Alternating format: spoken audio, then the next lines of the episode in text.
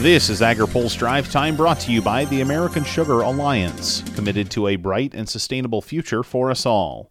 Learn more at sugaralliance.org. Good Thursday afternoon. I'm Spencer Chase. The likely next general counsel of the Department of Agriculture says coordination with the Department of Justice on beef industry issues will be key as the sector grapples with the levels of control held by just four companies. Janie Hipp had her confirmation hearing before the Senate Ag Committee today and was asked a few times about her approach on beef industry pricing concerns. In a response to Nebraska Republican Deb Fischer, Hipp pledged to make the issue a priority. I've been hearing of these issues for as long as I've been an agricultural lawyer, and they they seem to ebb and flow in terms of uh, spikes of concern. But I believe that I'm I believe I'm seeing a bipartisan approach to this issue that uh, has risen to a level I haven't seen it before. And so I pledge to you all in the committee and you that uh, we will be a strong voice and we will uh, sit down with DOJ regularly.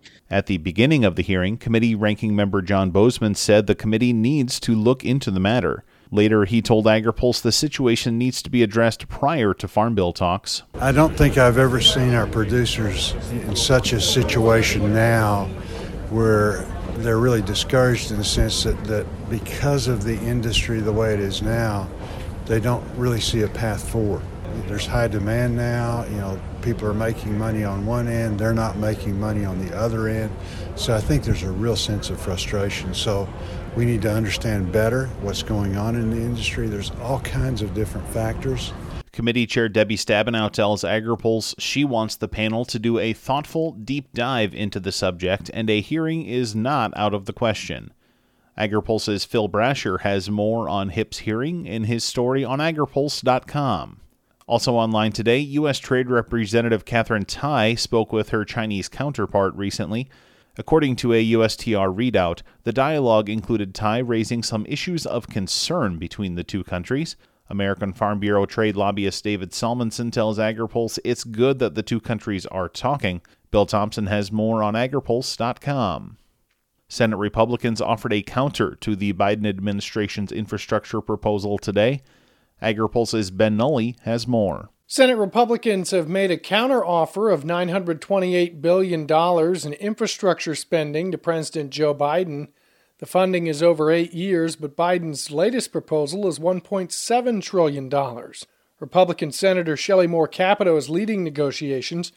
She hopes the new proposal will move the ball forward. We believe that the alternative, which is a partisan reconciliation process, would be destructive to are future bipartisan attempts, but also doesn't serve the American public and wouldn't get us to an infrastructure package such as uh, such as the one we believe would serve the American interests, but also constrain spending to the areas of uh, core physical infrastructure that is so important to this country. The new Republican bill is $328 billion more than what they proposed in April.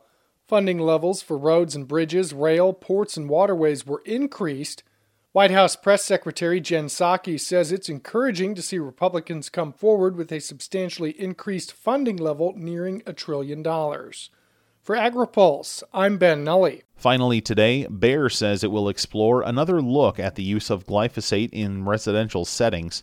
The head scratching over the active ingredient in Roundup follows a federal judge's decision Wednesday not to accept a class action settlement offer for future plaintiffs who allege Roundup exposure caused their non Hodgkin lymphoma.